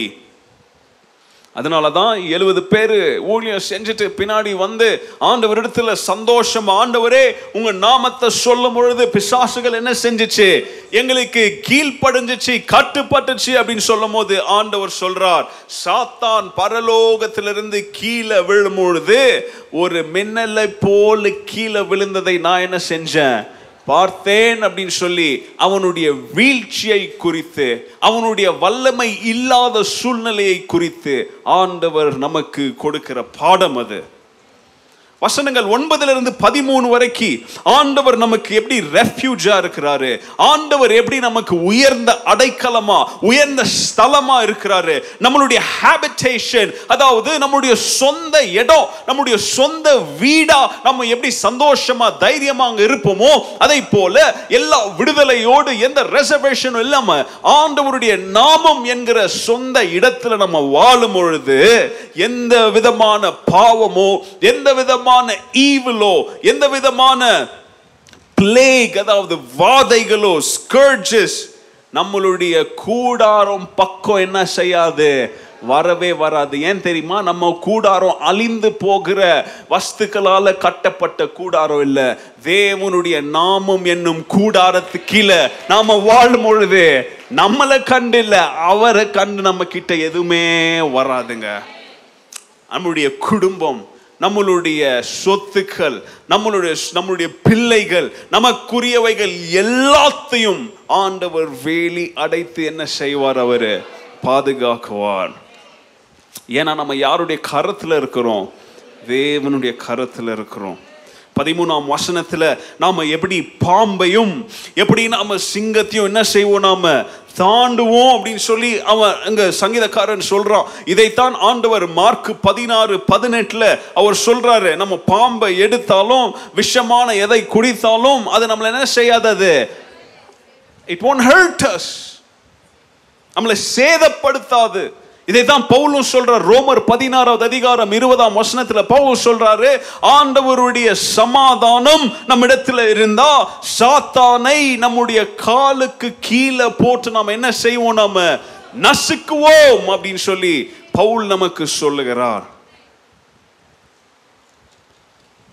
ஆண்டவரிடத்துல ஆண்டவருக்கு விரோதமாகவே சாத்தான் கொண்டு வந்த எல்லா சூழ்ச்சிகளையும், எல்லா டெம்டேஷன்ஸையும், எல்லா சோதனைகளையும் ஆண்டவரை எப்படி அது தொடாம அவர் நடந்து வெற்றி பெற்று ஜெயம் பெற்றாரோ அதை, அந்த ஜெயத்தை ஆண்டவர் சிலுவையின் நிமித்தம் நமக்கு கொடுத்திருக்கிறார்.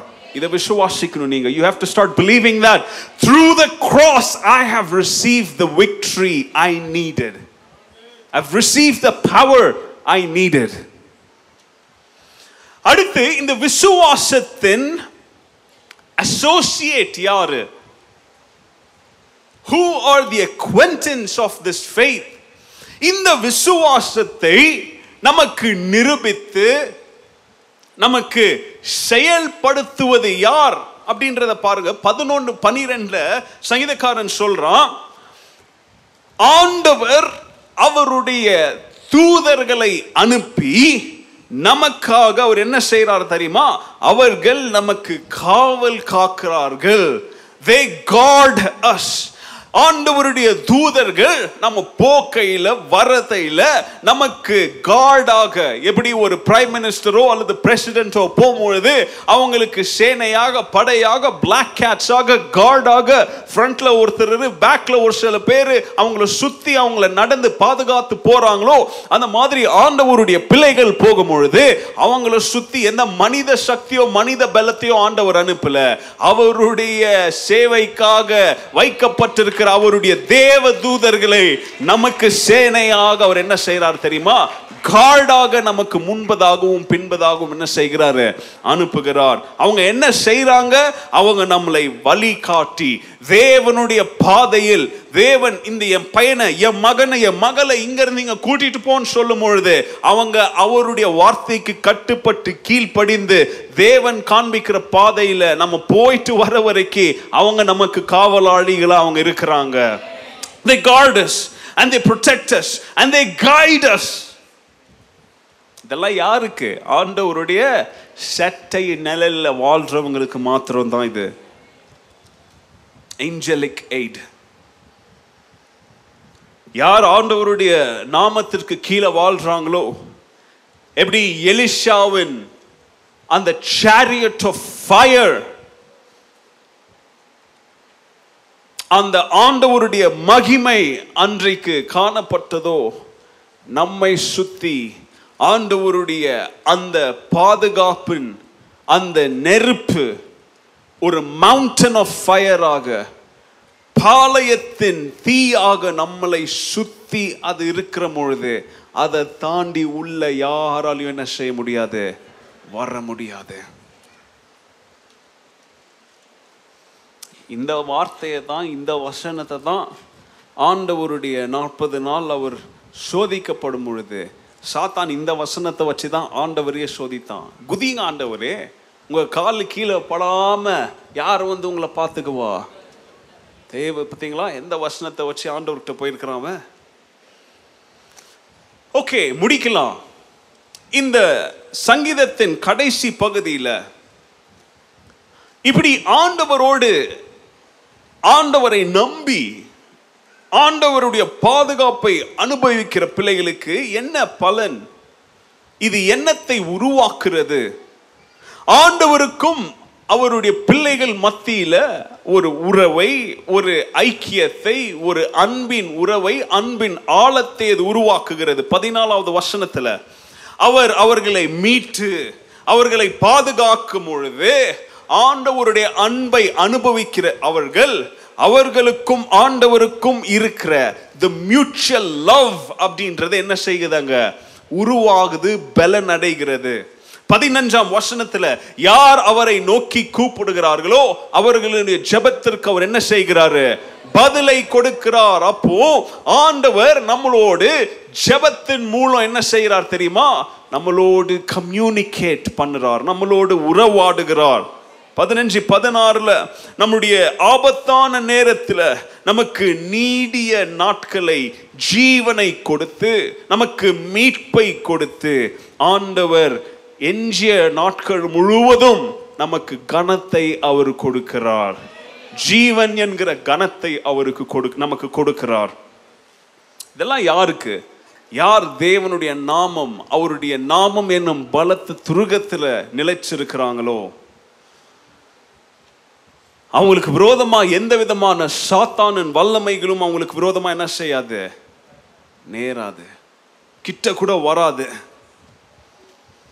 என்னை நோக்கி கூப்பிடும் பொழுது நான் என்ன செய்வேன், அவங்களுக்கு பதில் தருவேன். இது எவ்வளோ அருமையான ஒரு வார்த்தை. ஆண்டவரை நோக்கி நம்ம கூப்பிடும் போது ஆண்டவர் என்ன செய்வாராம் தெரியுமா, பதில் தருவாராம். கேட்டுட்டு அவர் பாட்டுக்கு இருக்க மாட்டாரு, கேட்டுட்டு அவர் உல்லாச பயணம் போக மாட்டாரு. நாம கூப்பிடும் பொழுது நம்முடைய கூக்குரலை கேட்டு நமக்கு என்ன செய்வார், அவரு இறங்கி பதிலை தருவார் அப்படின்னு சொல்லி சங்கீதக்காரன் நமக்கு நிரூபித்து சொல்றாங்க. He will answer us. And again, யாருக்குன்றது ரொம்ப முக்கியம். யோவான் பதினஞ்சாவது அதிகாரத்தில் ஏழாவது வசனத்தில் ஆண்டவர் சொல்றார், நீ என்னில் நிலைத்திருக்கும் பொழுது, என்னுடைய வார்த்தைகள் உன்னில் நிலைத்திருக்கும் பொழுது, நீ கேட்டுக்கொள்வதை நான் என்ன செய்வேன், நான் I will do it. It will be done for you. ஆண்டவர் நமக்கு நீடிய ஆயுசை தருவார். A sign of blessing. அதுக்கு தான் அநேக முதியவர்கள் மரிக்கும் பொழுது அவங்களுடைய மரணத்தில் நாங்கள் சொல்கிற வார்த்தை, இவங்களுடைய வாழ்க்கைக்கு நன்றி செலுத்துங்க, இத்தனை ஆண்டுகள் ஆண்டவர் இவங்களுக்கு ஜீவனை கொடுத்தாரு, இதே பெரிய ஆசீர்வாதம். இன்னைக்கெல்லாம் ஐம்பது வயசு உயிரோடு வாழ்ந்தாலே பெரிய காரியங்க. ஒரு காலத்தில் நூறு இருந்துச்சு லைஃப் எக்ஸ்பெக்டன்சி, அப்புறம் நைன்டி போச்சு, அப்புறம் எயிட்டி வந்துச்சு, அப்புறம் நைன்டீஸில் செவன்டி சிக்ஸ்டின் வந்துச்சு. இப்போ நம்ம வாழ்கிற காலத்தில் ஐம்பது வயசு ஃபிஃப்டி தொட்டாலே போதுங்க, லைஃப் வாழ்ந்த கணக்கு, லைஃப் எக்ஸ்பெக்டன்சி இவ்வளோ லோவாக இருக்குது. ஆனால் ஆண்டவர் எத்தனையோ பேருக்கு அறுபது ஆண்டுகளை காண உதவி செய்தார், அறுபத்தி ஒன்று ஆண்டை காண உதவி செஞ்சார், அறுபத்து அஞ்சு, அறுபத்தெட்டு, எழுபது, இப்படி ஆண்டவர் உங்களுக்கு கூட்டி கொடுக்கிற ஒவ்வொரு நிமிஷமுமே உங்களுக்கு அவர் கொடுக்கிற ஆசீர்வாதத்தின் பலனாக இருக்கிறது. ஆண்டவருக்கு நன்றி செலுத்துங்க. சங்கீதக்காரன் சொல்றான், ஆண்டவர்ல நம்பி நிலைச்சிருக்கிறவங்களுக்கு ஆண்டவர் அவருடைய விடுதலையின் அடையாளமாக அவர்களுக்கு நீடிய ஆயுசை தருவார். ஆண்டவருடைய பிரசன்னமும் ஆண்டவருடைய வல்லமையும் ஆண்டவருடைய பாதுகாப்பும் ஆண்டவருடைய ப்ராவிஷனும் ஆண்டவர்கிட்ட வருகிற எல்லா நன்மைகளும், இதை தான் அவன் சொல்றான் ரட்சிப்பு அப்படின்னு சொல்லி அங்க சொல்றான்.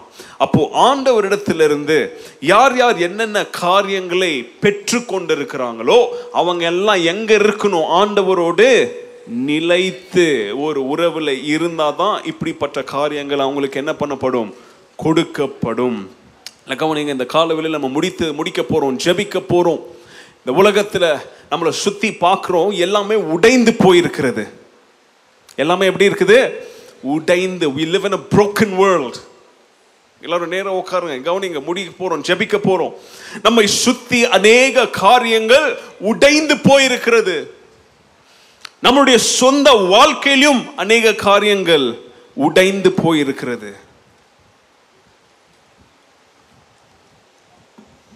உடைந்து போனவைகளுக்கு மீட்பாக, உடைந்து போனவைகளுக்கு சொல்யூஷனாக, உடைந்து போனவைகளுக்கு பதிலாக இன்னைக்கு மனித குலம் பயத்தினால நிரம்பி அதற்குரிய தீர்வை தேடுவதற்கு பதிலாக சோர்வு நிமித்தம், பயத்து நிமித்தம் மனிதன் இன்னைக்கு என்ன செய்து வந்துட்டு இருக்கிறான். இன்னைக்கு ஆண்டவரிடம் வர வேண்டிய மனிதன் இன்னைக்கு பயத்தினால என்ன செஞ்சுட்டு இருக்கிறான், ஓடி ஒளிஞ்சிட்டு இருக்கிறான். இன்னைக்கு எத்தனையோ பேர் பயத்தினால ஓடி ஒளிஞ்சி அவங்களுடைய வாழ்க்கையின் சூழ்நிலை இன்னும் மோசமாக தான் ஆயிட்டு இருக்கிறதே தவிர, அந்த மோசமான சூழ்நிலைக்கு தீர்வாக கிறிஸ்து நமக்காக வந்து மரித்தார் அப்படின்ற இந்த லெந்து நாட்களின் செய்தியை உங்களுடைய தெருவில், உங்க வீட்டு பக்கத்தில் இருக்கிற எல்லாருக்கும் சொல்வதற்காக உங்களுக்கு கொடுக்கப்படுகிற சிலுவை தியான கூட்டங்களை எத்தனை பேர் நீங்க பயன்படுத்தி கொண்டு ஓடி ஒளிந்து போயிருக்கிற மனித குலத்தின் உடைந்த சூழ்நிலைக்கு பதிலாக கிறிஸ்து சிலுவையின் நிமித்தம் வந்தார் அப்படின்னு சொல்றதுக்கு ஆயத்தமாக இருக்கிறீங்க. சங்கீதக்காரன் ஆயிரக்கணக்கான வருஷத்திற்கு முன்பதாகவே தொண்ணூத்தி ஓராவது சங்கீதத்துல மனிதனுக்கு நீடிய ஆயுஷ்னா என்ன, மனிதனுக்கு நிம்மதினா என்ன, மனிதனுக்கு பாதுகாப்புனா என்ன, மனிதனுக்கு சந்தோஷம் சமாதானம் எல்லாம் எங்கிறது வருது அப்படின்னு சொல்லி அவன் ஒருவன் மாத்திரம் அல்ல, இந்த முழு வேதாகமத்துல ஆண்டவர் எத்தனையோ பேருடைய வாழ்க்கையின் மூலம் நமக்கு பதிலாக எழுதி கொடுத்திருக்கிறான். மனிதன் தேவனோடு அவன் வாழ வேண்டிய சூழ்நிலையில் தேவனை விட்டு அவன் பிரிந்து போய் தேவனோடு இருக்க வேண்டிய அந்த இன்டிமெசி இல்லாத சூழ்நிலையில இன்னைக்கு அந்த இன்டிமெசி கேப்ல இன்னைக்கு எத்த எத்தனையோ பிரச்சனைகள், corona virus, disease, epidemic, plagues அப்படின்னு சொல்லி இன்னைக்கு மனிதனுடைய வாழ்க்கைக்குள்ளாக வந்து அவனை பயத்திற்குள்ளாக தள்ளி பயத்திற்குள்ளாக தள்ளி பயத்தினால் அவனை நிரப்பி அவனுடைய வாழ்க்கையை சீரழிச்சு வச்சிருக்குது. அமெரிக்கன் நேட்டிவ் அமெரிக்கன்ஸ் சொல்லக்கூடிய ஆதிவாசிகளுடைய பழக்கத்தின்படி ஆதிவாசிகள் அவங்களுடைய பிள்ளைங்களை பன்னெண்டு வயசு பதிமூணு வயசு அப்படி வந்தாலே அவங்கள காட்டுக்குள்ளாக அனுப்பி அவங்களுடைய சொந்த கால்கள் அவங்க நிக்கணும் அப்படின்னு சொல்லி அவங்களுக்கு ட்ரைனிங் பண்ணுவாங்க. ஆதிவாசிகள் எல்லாம் எவ்வளவு நாளைக்கு தான் பிள்ளைங்களை அப்பா அம்மா கூட வச்சுக்கிட்டு இருக்க முடியும், நீ போய் வேட்டையாட கத்துக்கோ, போய் இந்த கடந்த காட்டுக்குள்ள நீ சொந்த காலில் நில்ல கத்துக்கோ அப்படின்னு சொல்லி அந்த ஆதிவாசிகளுடைய வழக்கத்தின்படி ஒரு பனிரெண்டு வயது அடைந்த அந்த பிள்ளைகளுக்கு ஒரு ரிச்சுவல், ஒரு செரமனி இருக்கும். என்ன செய்வாங்கன்னா ஊரே எல்லாம் ஒன்று கூடி அந்த பன்னெண்டு வயசு அல்லது பதிமூணு வயசான அந்த இளைஞனோ அந்த இளைஞிக்கோ என்ன செய்வாங்க, அவங்க கண்களை கட்டி என்ன செய்வாங்க தெரியுமா, சாயந்தர நேரத்தில் சூரியன் கீழே வர நேரத்தில் அவங்கள காட்டுக்குள்ளே கூட்டு போவாங்க. அடர்ந்த காட்டுக்குள்ளே இருளான ஒரு பகுதியில் கொண்டு போய் அந்த இளைஞனையோ அல்லது அந்த டீனை அந்த பெண்ணையோ பையனையோ விட்டுட்டு ஊரார் திரும்பி வந்துடுவாங்க. என்ன தெரியுமா, அந்த சூழ்நிலையில் அந்த அந்த காட்டுக்குள்ளே அந்த டார்க்னஸில் அந்த டென்ஸ் ஃபாரஸ்ட்டுக்குள்ளே உயிர் பிழைச்சி நீ தப்பிச்சு வந்தா நீ இந்த காட்டில் வாழ்கிறதுக்கு உனக்கு என்ன இருக்கு, உனக்கு தகுதி இருக்குது, இதுதான் உன்னுடைய ட்ரைனிங் அப்படின்ற இருக்கிற வழக்கத்தின்படி ஒரு காட்டில் ஒரு ஆதிவாசியுடைய பயனை அந்த மாதிரி என்ன செஞ்சாங்க தெரியுமா, கண்ணை மூடி கண்ணை கட்டி கூட்டு போய் என்ன செஞ்சாங்க, அடுவு காட்டில் விட்டு வந்தாங்க. நடு காட்டில் விட்டு வந்த உடனே இந்த பையன் கண்ணை திறந்து பார்க்குறான். பன்னிரெண்டு வயசு பையன், இருட்டாக இருக்குது. எத்தனை பேர் நீங்கள் அடர்ந்த காட்டுக்குள்ளே போயிருக்கிறீங்க? நான் சொல்கிறது சும்மா இங்கே நீங்கள் அப்போ மீன் பிடிக்க போகிறேன் அப்படின்னு போகிற அந்த காடு இல்லைங்க. நான் சொல்கிறது டென்ஸ் ஃபாரஸ்ட். நான் போயிருக்கிற டென்ஸ் ஃபாரஸ்ட். டென்ஸ் ஃபாரஸ்ட்டில் பகலில் போனாலே பயமாக இருக்கும். நான் சொல்கிறது டென்ஸ் ஃபாரஸ்ட் அப்படின்னா வைல்ட் அனிமல்ஸ்லாம் சுற்றுற ஃபாரஸ்ட். இந்த பையன் இருட்டில் ரொம்ப பயமாக இருக்குங்க, சீரியஸாக சொல்கிறேன். அந்த காட்டில் வருகிற சத்தம், அந்த மரத்தை பார்க்கும்போது பயம் பயங்கரமாக இருக்கும். ஏன்னா ஒண்டியாக இருக்கணும். இந்த பையன் அப்படி பார்க்குறான், இருட்டு, ஒன்றுமே தெரிய மாட்டேங்குது. ஒரு இலை இலை இப்படி ரப் பண்ணுற நேரத்தில் பயப்படுறான், எந்த பாம்பு என்னை கொத்த வருது. காற்று அடிக்கிற நேரத்தில் ஒரு பிரான்ச் இன்னொரு பிரான்ச்சோட தொடும் பொழுது எந்த மிருகம், புலியோ எது என்னை சாப்பிட என் மேலே பாயறதுக்கு ரெடியாக இருக்குதுன்னு சொல்லி இந்த பையன் பயத்தில் அப்படியே நிரம்பி இருக்கிறான். எப்படியோ இரவு முழுசும் முடிஞ்சிருச்சு. காலையில் சன் பிரேக் ஆகுது. சூரிய வெளிச்சம் அங்கேருந்து என்ன செய்யுது, உடஞ்சி வெளியே வருது. லைட்டாக லைட் வர ஆரம்பிக்குது. காட்டுக்குள்ளே மரங்களுக்கு மத்தியில் அந்த லைட்டெல்லாம் அடிக்க ஆரம்பிக்கிற நேரத்தில் இவன் கண் ஓப்பன் பண்ணி பார்க்குறான் காடு. இப்படி திரும்பி பார்க்குறான், இந்த காட்டின் பக்கத்தில் பூ அழகான பூச்செடிகள்லாம் இருக்குது. இந்த பக்கம் திரும்பி பார்க்குறான், ஒரு பெரிய ஓட்டை அங்கே ஓடிக்கிட்டு இருக்குது. இவன் வந்து இப்போது தப்பிச்சிட்டான், இப்போ வீட்டுக்கு போகணும். இப்படி இந்த பக்கம் திரும்பி ஒரு சின்ன பாதை இருக்குது, அந்த பாதை வழியாக இப்படி நடந்து வரலாம் அப்படின்னு சொல்லி அங்கே வந்து அப்படி வர ஆரம்பிக்கிறான். அங்கே பார்க்குறான் ஒரு மனிதன் ஒரு வில்லு அம்பை இப்படி ஏது இப்படி ரெடியாக அவனை இப்படி நின்றுட்டுருக்கிறான். யாருன்னு சொல்லி பார்த்தா அவனுடைய தகப்பன். அவனுடைய தகப்பனை பார்த்தவனே அவனுக்கு சந்தோஷம் ஆகி ஓடி வந்து அவங்க அப்பாவை கட்டி பிடிச்சிக்கிட்டான். அவங்க அப்பா பார்த்து, இனி எப்போப்பா வந்து அப்படின்னு சொல்லி கேட்டான். அவங்க அப்பா சொன்னார், உன்னை ராத்திரி நான் எப்போ இங்கே விட்டனோ உன்னை விட்ட இடத்துலேருந்து நான் இங்கேயே உன்னை ஒன்றும் தொடக்கூடாதுன்னு சொல்லி உன்னை பாதுகாத்து அம்பை எய்து கொண்டு நின்றுருந்தேன் அப்படின்னு சொல்லி அவங்க அப்பா சொன்னாராம். இந்த காலவெளியில் பயத்தினால் இந்த உலகத்தில் நிரம்பி வாழுகிற ஆண்டவருடைய பிள்ளைகளுக்கு ஆண்டவர் சொன்னார், நீ எப்போ என்னை சொந்த இரட்சகராக ஏற்றுக்கொண்டியோ நீ இந்த பயம் நிறைந்த உலகத்தில் இருளில் நீ வாழ்ந்தாலும் மறந்துடாத, உனக்கு பின்பதாக உன்னை எதுவும் தொடாதபடி நான் அம்பை எய்து கொண்டு உன்னை பாதுகாக்க நான் நின்றுட்டு இருக்கிறேன் அப்படின்னு சொல்லி சொல்றாரு. இந்த உலகத்தில் மனித குலத்தை அழிப்பதற்காக எத்தனையோ காரியங்கள் வந்துச்சுங்க.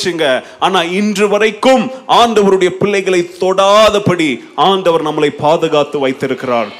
எல்லாரும் எழும்பி நின்று கண்களை மூடி, ஆண்டவரே உம்முடைய வார்த்தையை எங்களுக்கு நீர் பலமாக, கோட்டையாக, பட்டயமாக நீர் கொடுத்திருக்கிறீர். ஆண்டவரே, பயத்தினால் நிரம்பி வாழுகிறவர்களுக்கு நாங்க போய் இந்த சத்தியத்தை சொல்றோம். ஆண்டவரே, நாங்க நற்செய்தி சத்தியத்தை சொல்றோம். ஆண்டவரே, நாங்க the hope of message அவங்களுக்கு சொல்றோம் ஆண்டவரே அப்படின்னு சொல்லி அர்ப்பணித்து ஜெபிங்க.